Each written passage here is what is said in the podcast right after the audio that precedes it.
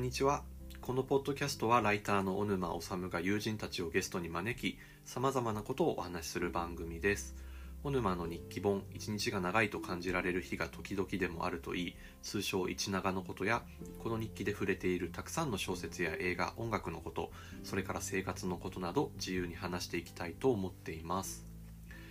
はい、えー、今週は一人会でお届けします。えー、皆さんお元気でしょうか？あの先週は結構いろいろと政治家のまあきつい発言が、いろいろあったなというふうに思うんですけれども。うんとまあそれについてはあの僕がやってる「忘れた頃に届く」っていうあのニュースレターの方でちょっと一通り書いたのでなんかもういいかなと思ってこっちのポッドキャストでは楽しい話ができたらいいなっていうふうに思っていたんですけれども今日あの収録してるのは火曜日なんですけど、えー、昨日あの自民党が LGBT 理解増進法案を、えー、前向きに進めていくっていうニュースがあって、えーとまあ、ちょっとこれにあのモヤモヤしてしまったので あのちょっとこれの話をしたいと思うんですけどちょっともうこの話こういう政治家の差別の話とか聞くの辛いっていう方はあのまた概要欄にこの次の話題に移った時の時間の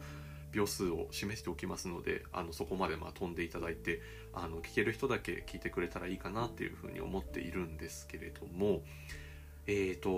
このまあ理解増進法案ってもともとは2021年に、えー、超党派で作られたものだったんですよね。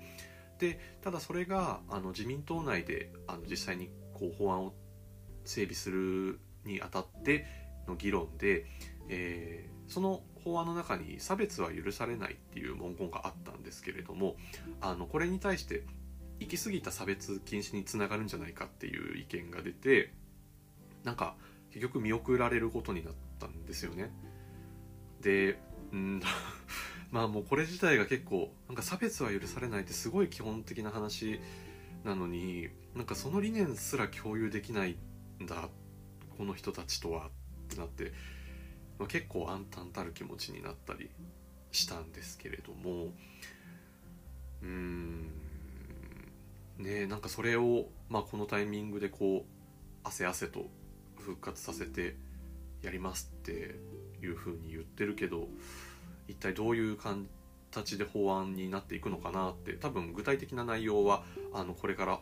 法案を通すにあたって再度検討されるんだと思うのでなんかそれがちゃんとしたものになるといいなっていう気持ちがすごいあるありますね。でなんかこの差別は許されないっていう、まあ、文言を、まあ、否定してあのこの法案見送られたわけですけどでもなんか差別は許されないっていう社会認識自体は絶対みんなある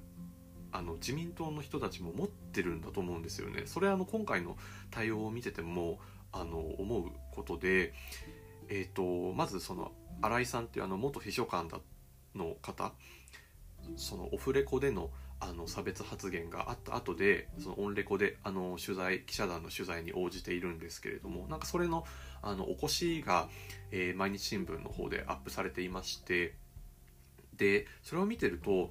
あの私は差別をしない人間なのでとか基本的に差別はしませんのでみたいなことを何回も言っててるんですよね。でうんとまあこれの発言自体がもうなんか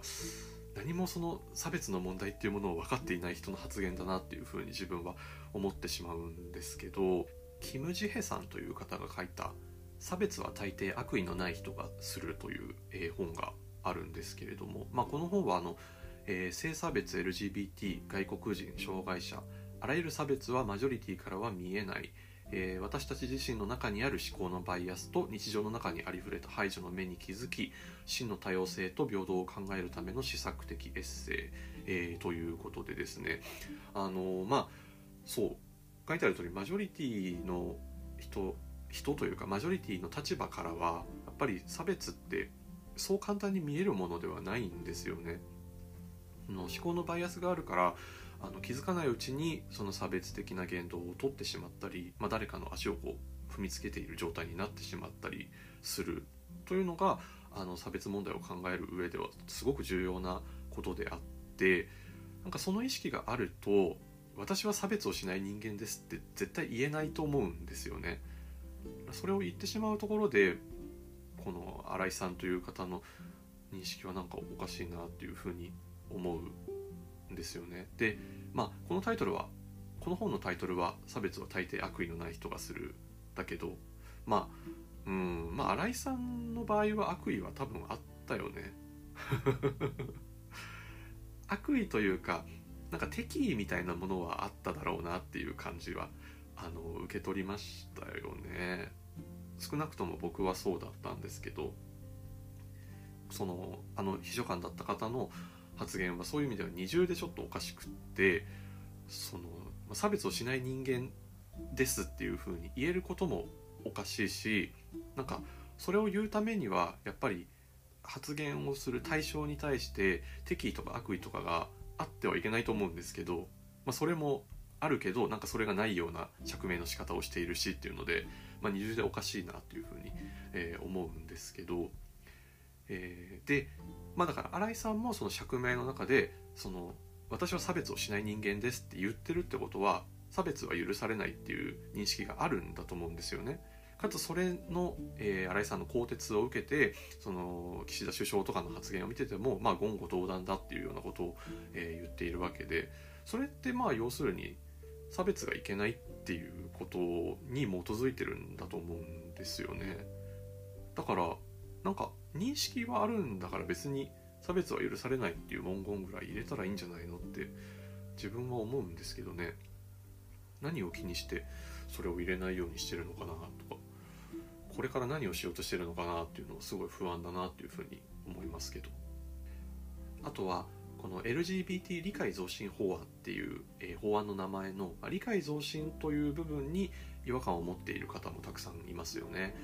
えー、まあその理解増進っていう考え方自体がなんかすごく上からなように思えたりとかあとはまあ理解したってなんだろうマジョリティとかマイノリティとかっていう問題ももちろんあるけどなんか誰かとかその自分が持っているのではない属性を理解することって多分難しいというか理解したって思った瞬間から危険水域に入っていくような気がするし理解したから差別をしない人間に自分はなったぞっていうふうに思っちゃう人が増えるだけのような気もするのでなんか、まあ、怖い言い回しだなっていうふうには思いますよね。うんなんかそういう意味ではその理解増進増進っていうのはその理解を目指すっていう意味であればなんかいいんだけどなんとなくそれがその今のこの現状の社会の人権とかの保障されてなさを見るとそれがマジョリティ側の免罪符としてばっかり機能してしまいそうな感覚があるんですよね。なんかそれはすごい怖いなっていうふうに思います。でもなんかこうやってその差別発言が問題になって、えー、まあ、今結構ことが大きくなっていると思うんですけどなんかその背景にってやっぱこれから行われる G7 があってその対外的な印象も大きいのかなっていうふうに自分は感じていてなんかこの前あのオーストラリアに住んでいる知り合いの方とメッセージをしててで、えー、まあ、その人はあの一長をあの読んでくれてでそれについて感想のやり取りをこうしてたんですけどなんかまあその人はあの日本の政治って結構国際的なあの外圧を受けてでそれが人権問題にこう作用していく。っていうことに対してあの肯定的というか希望的な見方をしていてだからきっと日本もいつか同性婚だったりあの認められるようになりますよっていうふうにあの言ってくださったんですけどなんか自分も最初はそれを聞いた時はあまあでも確かにそういう側面はあるからあんまり絶望ばっかりしててもよくないのかなとかって思ったんですけどなんかいざこうやってその差別発言がまずあってで G7 がこれから行われるっていう中で外圧によって何かが変わりそうっていう状況になった。その場に置かれてみるとなんか全然ダメそうっていうかなんかすごい虚しいんですよね。本当に変わなんか外側は整うかもしれないけどでもなんかその整うっていうのもすごい内実が伴ってないものになりそうだしそれによってこう人の考え方とかなんか捉え方って変わるのかなみたいなあんまりそこに対して希望を持てないようなすごいこう体裁を整えるだけみたいな変わり方をしそうな気配があって。うん。なんかこれが実際に同性婚がまあ、同性婚が認められるまでは多分まだ全然先その理解増進法案っていうものを、えー、まあ国は作ってでそれを作った後でさらに同性婚に向けて考えていきましょうねぐらいのすごいスローペースというかあの、まあ、そうやってこうあの時間を稼いで結局やるつもりないんじゃないかなって自分は思うけど、まあ、そういうペースでやってる中でそれでも法案が通ることで変わっていくのかななんか。うん。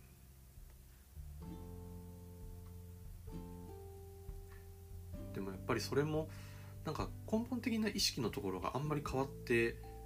いかない気がどうしてもしてしまうから法案で認められる人の権利だけが認められてそれ以外の権利や人権はないがしろにされるというかむしろスケープゴートみたいになって今まで以上に当たりが強くなってしまうんじゃないかっていう懸念があって。私認めてやったんだからつべこい言うなよみたいな感じでなんかすごくこうマジョリティ側の都合よく運用されてしまうんじゃないかなっていう気配がすごくするんですよね。だから理解っていう言葉の持つ危うさってそこにあってやっぱり理解って理解してやったみたいな風になって上からのこう見方になってしまうようなニュアンスを含みかねないのでなんかあんまり明るい気持ちにはなれないなって思いますね。まあちょっとどういう法案の中身になっていくのかちょっと具体的に見ていかないといけないなっていうふうに思っております。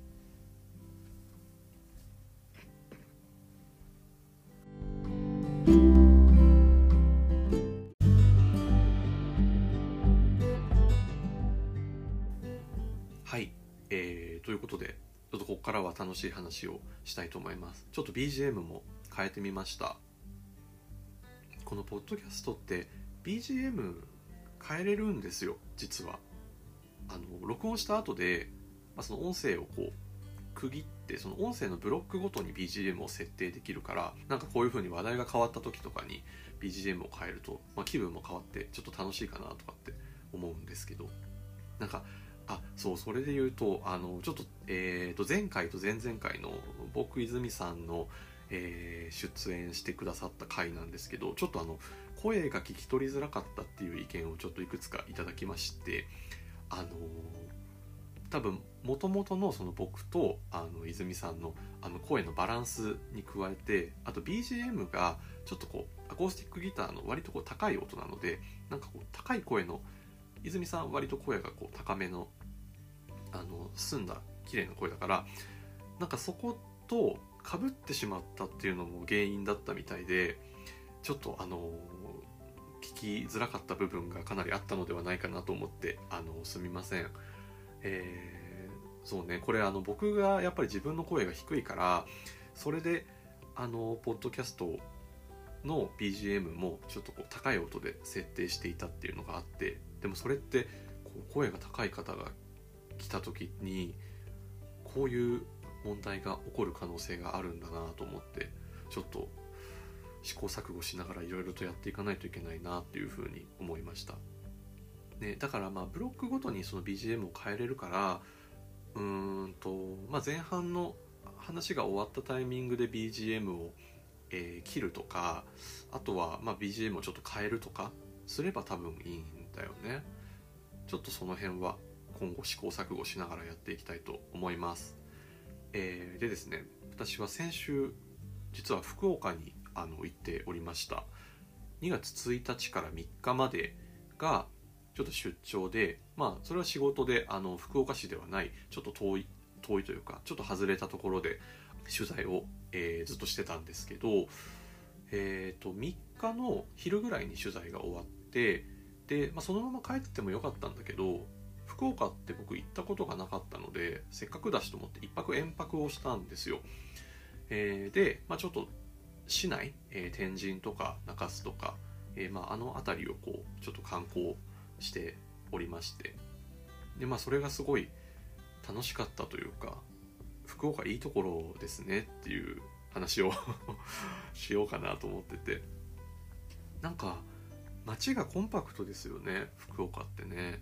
あの市内だとやっぱ中心地は天神と中洲になるのかなってあの僕はその取材をした人とかから話を聞いてたんですけどこの2つが全然歩けるぐらいの距離にあるじゃないですか。自分が住んでるから東京で例えるとあれどのくらいなんですかね。原宿と渋谷ぐらい？もうちょっと遠い？でも体感的にはそういう風にこう街がずっと続いててでその中でなんとなくビルがいっぱいある天神とあとまあ川とかのこう水辺の風景が多くなっていく中洲っていう印象なんですけどなんだろうな、まあ、その原宿と渋谷だと割とカルチャーが近いけどもうちょっと別のこうカルチャーのえーと、町同士がそういう歩ける距離感に接続されてるみたいな印象があって自分はすごい歩くのが好きだしあと水辺もすごい好きなんですよ。だからただ歩いてるだけですごい楽しかった。あと私が行った時は街中を歩いてると韓国語とか中国語とかなんかそういうこうあのアジア圏の言語がすごいたくさん聞こえてあれが旅行者の方なのかなんか住んでる方なのかちょっとうーんともちろん声を聞いただけでは判断できないんだけどでも多分えっ、と旅行者の方も結構多いのかなってあの荷物が多かったりキャリーケース引いてたりとかしてあのっていうふうに思ってなんかそれは何なんですかねこう韓国とかあっちの方から来やすいとかっていうのがあるのかな。あの九州の国立博物館とかも確かアジアの美術史とかそういうものをあのすごくあの深掘りした展示をされているはずで行ったことがないんですけどだからそういうのもあの九州九州とその朝鮮半島であったりとの、えーと、距離感の近さが、えー、一つあるみたいなんですよね。その九州国立博物館には僕はちょっと今日は今回は時間の関係で行けなかったんですけど福岡市内にも福岡アジア美術館というのがあってあのここはちょっと行きましたこれすごい良かったですね。なんかその日のメインの展示はバンクシー展だったんですよ。で、まあ、バンクシーはまあ好きだけどでもまあ別にアジア美術館今見なくていいかな みたいになっちゃってあのそこはちょっとスルーしてあの常設展というの方っていうのかな？あの、えーと、収蔵品を展示する企画展みたいな。のがあって、まあ、それをこう見てたんですけどいやすごい良かったですね。図録もちょっと買っちゃったんですけどなんだろうあんまりちょっと美術詳しくないからそれを語る言葉を持ってないんですけどその絵のま全体と細部をこう行き来しながらなんかずっと絵の前にいられるというかその全,、まあ、全体っていうとそのこう絵の持ってる色彩の印象とかですよね。でまあ細部だと細部の方を見ていくとその例えばフィリピンとかタイとかのそのまあ宮廷のこう絵だったりとかするとなんかそこでこう身につけているものだったりとかあとは表情とか、えー、そういうものをあのじっくり見るとなんかそこからやっぱりその国地域の文化みたいなものがこう立ち上がってくるような感じもあってなんかすごい良かったんですよね。そこをこう本当に行き来しながら見るっていうのが。あと結構こういう絵画ってその西洋の、えー、手法を取り入れてるんだなっていう風に感じるものがあって、えーと、だからなんだろうな、まあ、この手法がすぐに私は出てこないんですけど、えー、でも、ま、そういうものをあの独自に解釈しながらえーと、自分たちの暮らしを描いた絵の中に取り込んでいるっていう感じがあってなんかその同じものを使いながら違うっていう感じがすごいオリジナル性を生み出してて面白かったですね。なんかこのアジアの中の一部として日本を捉えるみたいな視点があの最近すごく重要なのかなって思っててうんと、まあ、アジアの中の一部としてっていうよりはなんかそれらの国が、えー、持っている土着性とかこうオリジナリティをどういうふうに作品の中で発揮しているかっていうのを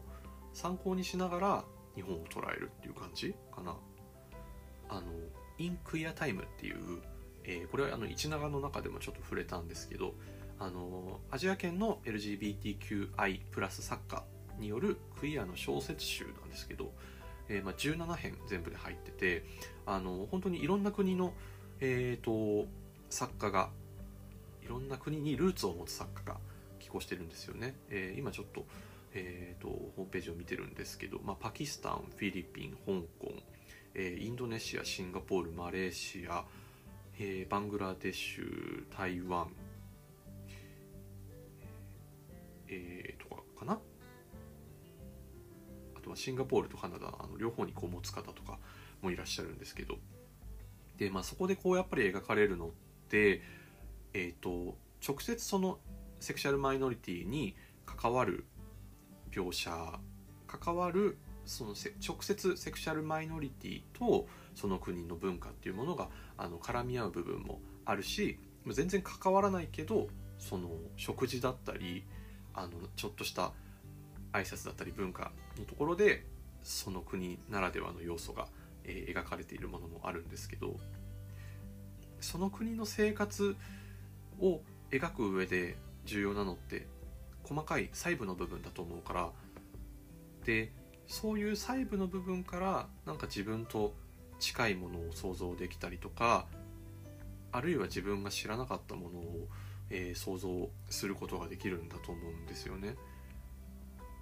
だからなんか単純にそのこう LGBTQI の物語だからっていうことで西洋圏でいっぱい書かれてるからっていうだけで終わるのではなくこうやっていろんな国の小さな物語が出てくるっていうことがなんかすごく重要ででその視点をもとになんか日本の LGBTQ の立場をこう捉えた作品みたいなものが、あのもっと出てくるといいなって思うしなんか自分もそういうものがちょっと次書けたらいいなっていうふうに思っているのでなんかそうそういう意味でその参考にもなるかもと思ってあの展示を見に行ったりとか、えー、図録を手にしたりしたっていうのがあるんですけどはい、まあ、ちょっとまだあのどんなものになるのかとか全然かあの詰め切れてないんですけどちょっとあのなんか今年中とかには何かしらちっちゃくても短いものでも発表できたらいいなってあの思っています。はい、で、えー、まあ、福岡の話に戻るとあの、まあ、さっきもちょっと言ったけど水辺がすごい多いあと公共空間がすごい多いなって思いましたね。なんかまあ、初日はその中洲と天神を行き来しながら歩いててで、まあ、2日目は、えーと、ちょっと大堀公園だっけ割と市内にある大きい公園なんですけどその大堀公園を、えー、まあ歩いたりとかしてたんですけどちなみにその時は椎名林檎と浜崎あゆみをすごい聞いてました。2人とも福岡の出身だから。なんか椎名林檎はあのファーストアルバム「無罪無罪モラトリアムを」えーと、1回聴きました。その後はずっとあゆを聴いててなんか最近その最近って言ってももう去年だけど「渚のシンドバッド」っていう、えーと、橋口亮介さんが監督を務めている映画があってで、まあ、この映画であの歌手アーティストとしてデビューする前の浜崎あゆみさんがまあ、女優として出てるんですよね。で、え、ー、と、まあ、ゲイの、あの、高校生が主人公なんですけど、なんだろうな、なんか、この映画の中で、まあ、あゆは、えっ、ー、と、相原かな？というキャラクターなんですけど、えっ、と、まあ、結構なんだろう、そのぶっきらぼうなところもあるんだけど、でもその、ゲイのその主人公の伊藤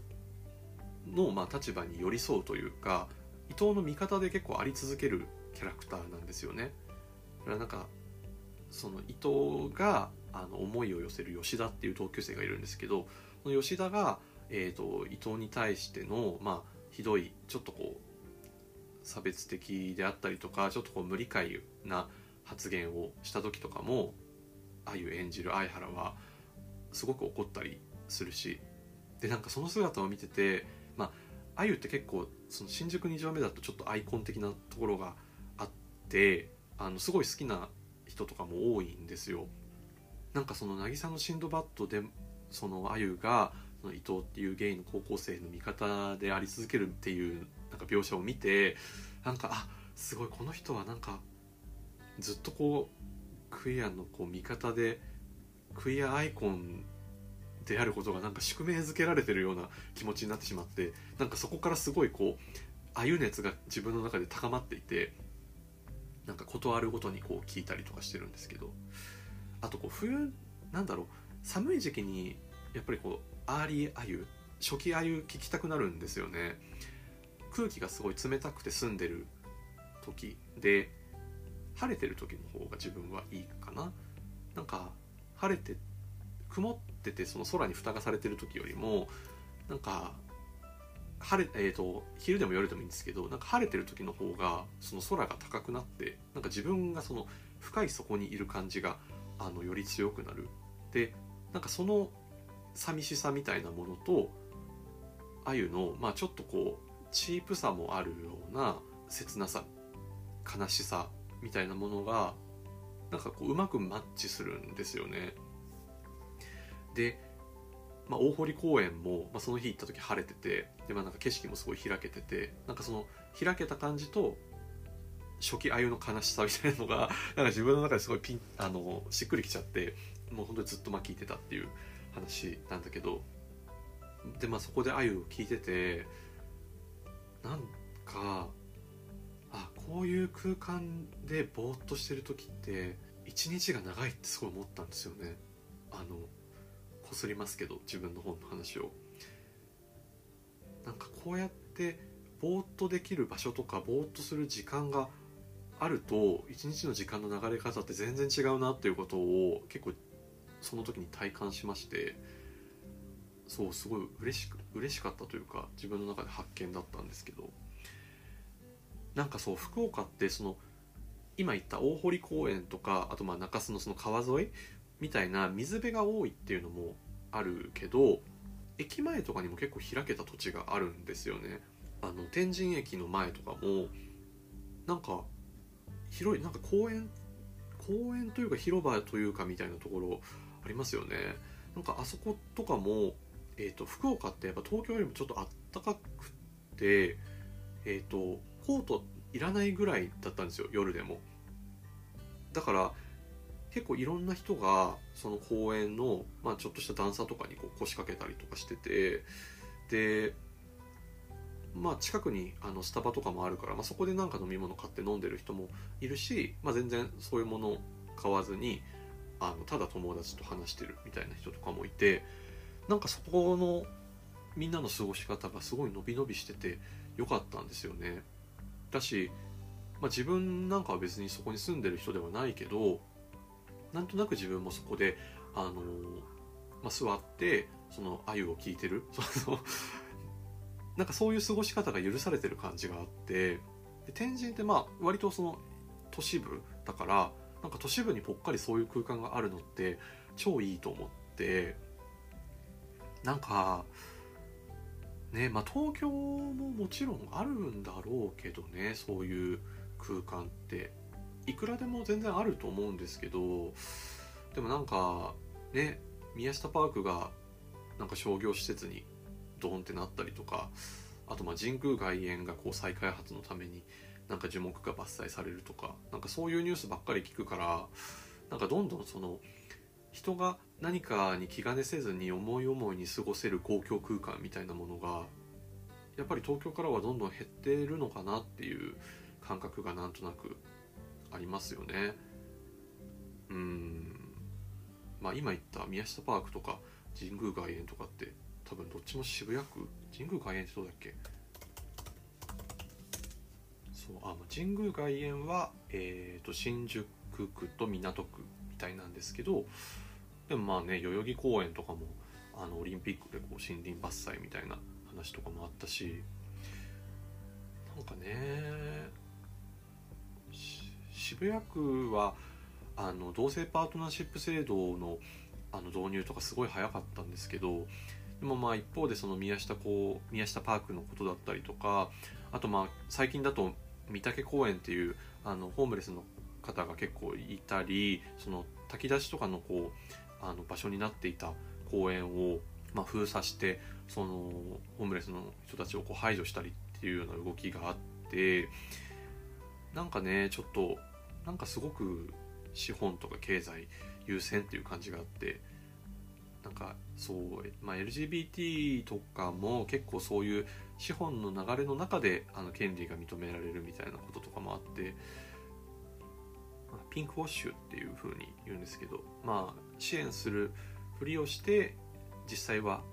お金儲けに利用している。なんだろうなその線引きってあの難しいというかこう一本の線をただ引けばいいというものではなくてグラデーションではあるとは思うんですけどでもやっぱりなんか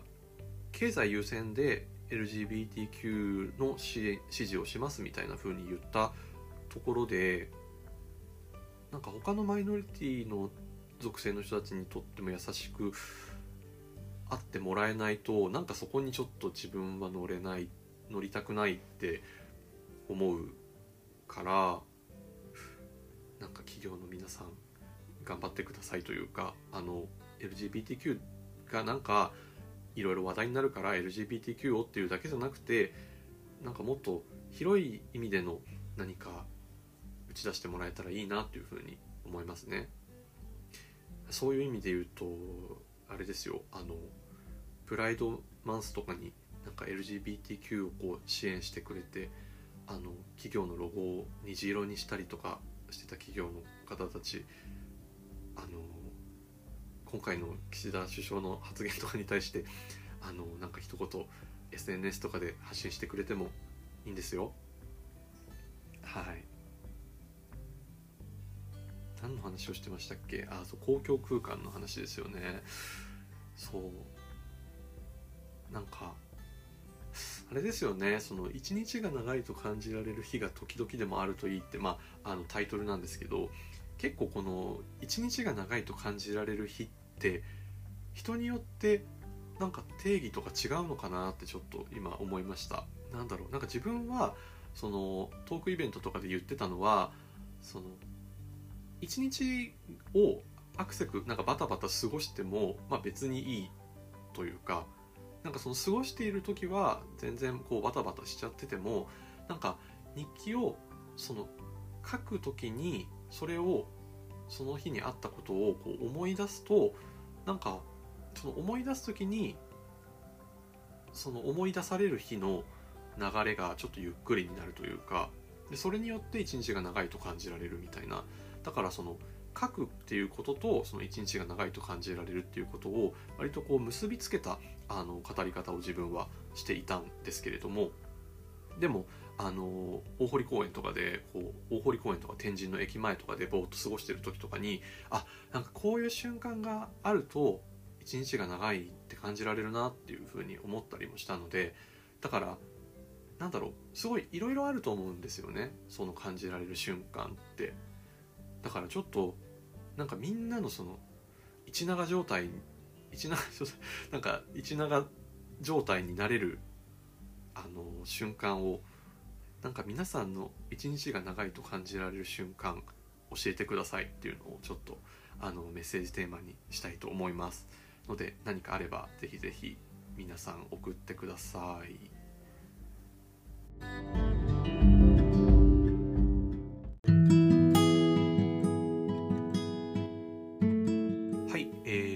からはいただいているメッセージを読みたいと思います、えー、まずは N さんという方からです、えー、はじめまして。いつも日記やニュースレターなどとても興味深く読ませていただいております。一長の発売改めて本当におめでとうございます。去年から少しずつ大切に読み進めていて昨日やっと読み終わりました。書くことをお仕事にしているプロの方が自分の文章を読むと思うと少し恥ずかしいですがとても心を励まされた本だったので感想を書かせていただきます。読みづらかったら申し訳ありません。ポッドキャストの初回でもお話しされていましたが小沼さんの日記を読むと社会と自分のつながりを感じられることが私にとって大きな救いになっています。私は今まで社会と自分に関わりがあることを信じられませんでした。社会は個人の集まりによって作られるから本来はつながっているはずなのですが自分の生活や思考が社会に尊重されているという実感がなさすぎるあまりその2つが切り離されていると感じていました。分断の裂け目は大きく自分の存在は社会にとって見えていない取るに足らないものでありだから心を使って怒ったり考えたり主張したりすることには意味がないのかもしれないと無力感に襲われることがありました。また個人のために存在するはずの社会が自分を取りこぼしているのは自分がおかしいからではないだろうか。日々抱えている生きづらさも結局は自分に原因があるのではと苦しくなることもよくありました。小沼さんの日記は作った料理や音楽や本の感想など個人的な日々を細かく綴りながら生活の中で感じた違和感や憤りを丁寧に組み立てて言葉にしてさまざまな問題に対する自分の気持ちと誠実に向き合っていました。その細かな描写一つ一つが分断された個人と社会の裂け目の間にある糸のようで読み進めるごとにその糸が2つを縫い合わせていく感覚を覚えました。個人と社会は本当はつながっていることだから小さな声でも発する必要があること自分が苦しんだり誰かを苦しめたかもしれないと思い生きづらさを感じた時それは環境や歴史や社会の刷り込みなどが複雑に絡み合っているものであり自分だけが悪いなんて単純なものではないことを思い出させてくれました。それは社会に見つけてもらえないような気持ちになっていた私にとっては希望で温かさのある光のように感じました。私も日記は毎日つけているものの細かく書こうとするとなかなか続かず一言で終わりの日も多いのですが生活の中で気づく些細なことが社会とのつながりを実感できる大切な意図であるかもしれないことを忘れず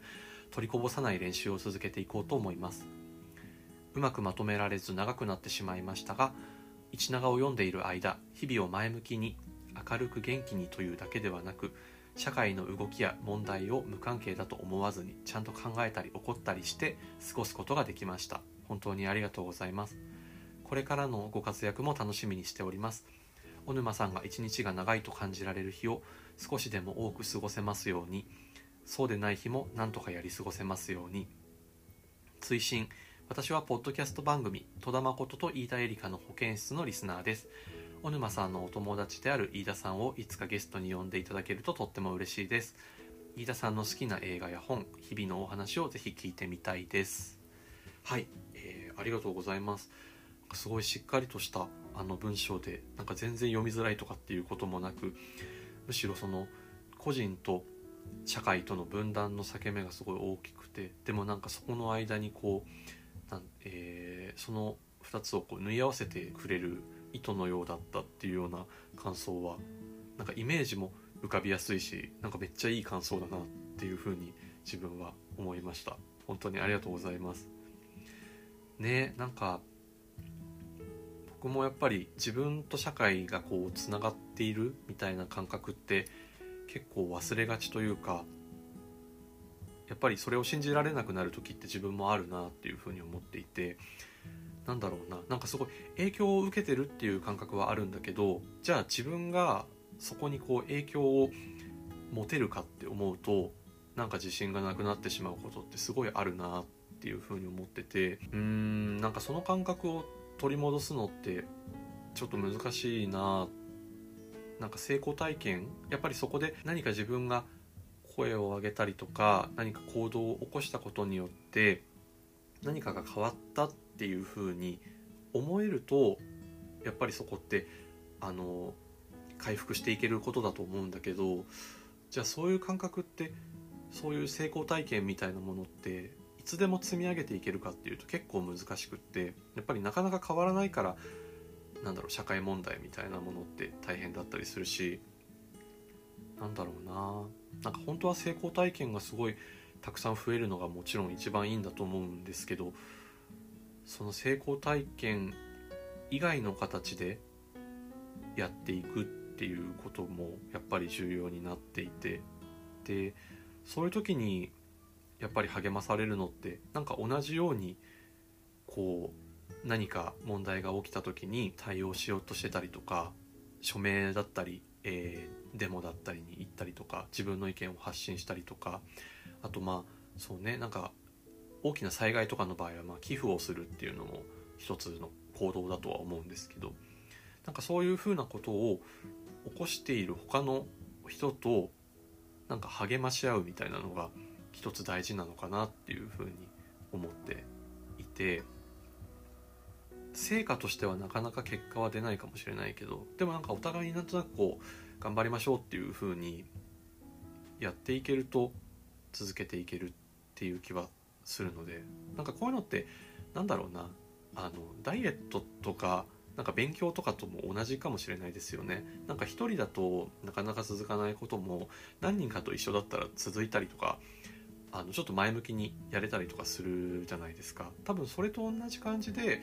なんかその社会と関わるみたいなことって難しいことのように思えるけどあんまりそこをこうなんだろうなかしこまって考えすぎずになんか人とやる。それが友達がいれば友達でいいと思うしまあ身近でそういう人がいなければなんかまあ僕の本も一つそうだしなんか今そういうふうにこうなんだろう自分の生活とその社会のことを結びつけて発信したり活動してる方ってたくさんいらっしゃるからなんかそういう人たちのこう姿をこう見ている。っていうふうにするとその意図がどんどん増えていくのかなって社会と個人を結びつける意図がですねあの増えていくのかなっていうふうにお話を伺いながら思いました。ありがとうございます。あの戸田誠と飯田絵梨香の保健室は、え、1月でちょっと一旦お休みっていう形みたいなんですけど。ねそう飯田さんエリカって呼んでるんですけど大学の同級生で僕は。そうそうそう。そうなんかね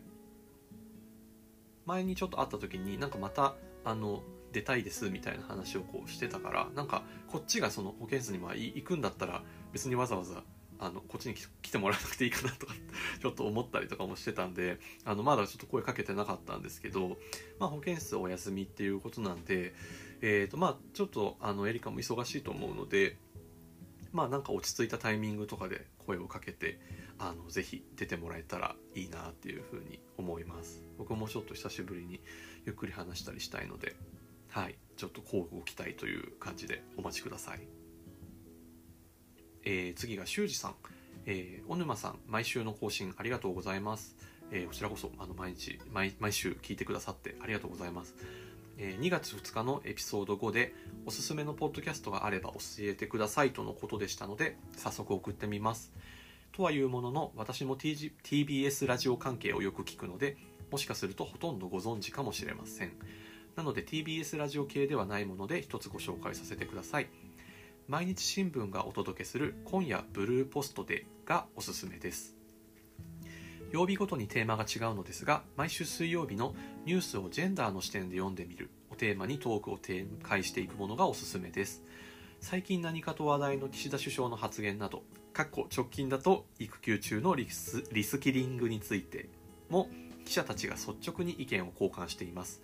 他にも最近だと完成結婚について取り上げていて視点がとても興味深いです。はい、えー、ありがとうございます。へえあのこの「今夜ブルーポストで」ってポッドキャスト番組。え、ー、と番組のジャケットというかアートワークがすごい可愛くて僕もあの発見してえ、ー、と一応その番組の何？そのこう定期視聴登録っていうんですか？あの、まあ、なんかライブラリに登録みたいなのはあのしていたんですけどあんまりちゃんとちょっと聞けてないっていうものだったんですけどそっか水曜日はジェンダーの視点なんですね。これは確かに面白そう。毎日新聞はあれですからね荒井秘書官の差別発言オフレコで聞いたのをあの記事にした新聞社でも あるのでもしかしたらあれですかねあの今日火曜日で収録してて明日とかこの話が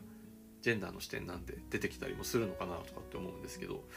ありがとうございます。ちょっと聞いてみたいなと思います。そしてあれですね僕はあのエピソード5でおすすめのポッドキャストを教えてくださいって言ってたんですね。なんかさっき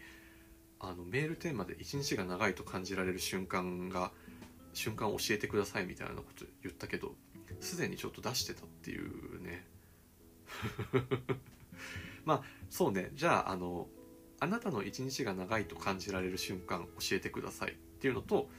おすすめのポッドキャスト何ですかっていうその2つをじゃあちょっとあのメールのテーマにしようかな。あの皆さんぜひこれを送ってください。楽しみにお待ちしております。はいえー、今週はこんなところでしょうか。なんかいつもねこの一人で喋る会話短めで10分とかで終わる感じにしようって思うんですけどなんかいつも普段と同じぐらい喋ってしまうっていうのがあってまああのお付き合いいただき今週もありがとうございました。来週もぜひよかったらお聴きください、えー、ここまでのお相手は、えー、ライターの小沼治でした。また来週。